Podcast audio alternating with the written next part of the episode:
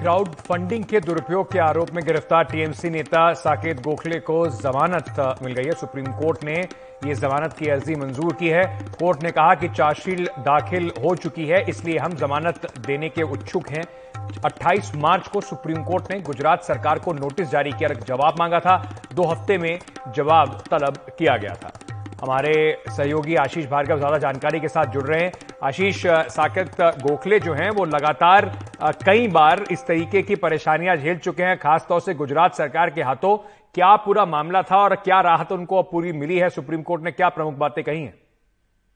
जी देखिए, supreme court में वो आए थे गुजरात हाई कोर्ट के एक फैसले के खिलाफ, जिसमें क्राउड फंडिंग मामले में जिस मामले में उनके ऊपर आरोप है कि साकेत गोखले ने करीब 2700 लोगों से 72 लाख रुपए इकट्ठा किया और इसके बाद उसका इस्तेमाल निजी अपने फायदे के लिए किया।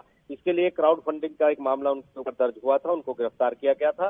गुजरात हाई कोर्ट ने जमानत देने से इनकार कर दिया था। मामला सुप्रीम कोर्ट पहुंचा, साकेत गोखले ने जमानत की मांग की थी और यहाँ पर नोटिस के बाद आज जब सुनवाई हुई तो जस्टिस बीआर गवई और जस्टिस विक्रमनाथ की पीठ ने ये पूछा कि आखिरकार वो कितने दिनों से जेल में है। तो गुजरात की तरफ से बताया गया वो 108 दिनों से जेल में है। तो सुप्रीम कोर्ट ने कहा कि 108 दिनों से वो जेल में है, चार्जशीट दाखिल हो गई है, इसलिए क्राउड फंडिंग मामले में उनको जमानत देने की वो इच्छुक है और सीधे तौर पर जो है जमानत उनको मिली है। यहाँ पर बड़ी राहत साकेत गोखले को है कि जो क्राउड फंडिंग मामला है उसमें जमानत उनको मिल गई है। हालांकि गुजरात सरकार विरोध इसका कर रही थी, लेकिन सुप्रीम कोर्ट ने कहा कि क्योंकि चार्जशीट भी दाखिल हो गई है, जांच पूरी हो गई है, इसलिए उनको जमानत दी जानी चाहिए। जी आशीष, बहुत बहुत शुक्रिया हमारे साथ जुड़ने के लिए। तो टीएमसी नेता के लिए राहत भरी खबर सुप्रीम कोर्ट की ओर से आ रही है।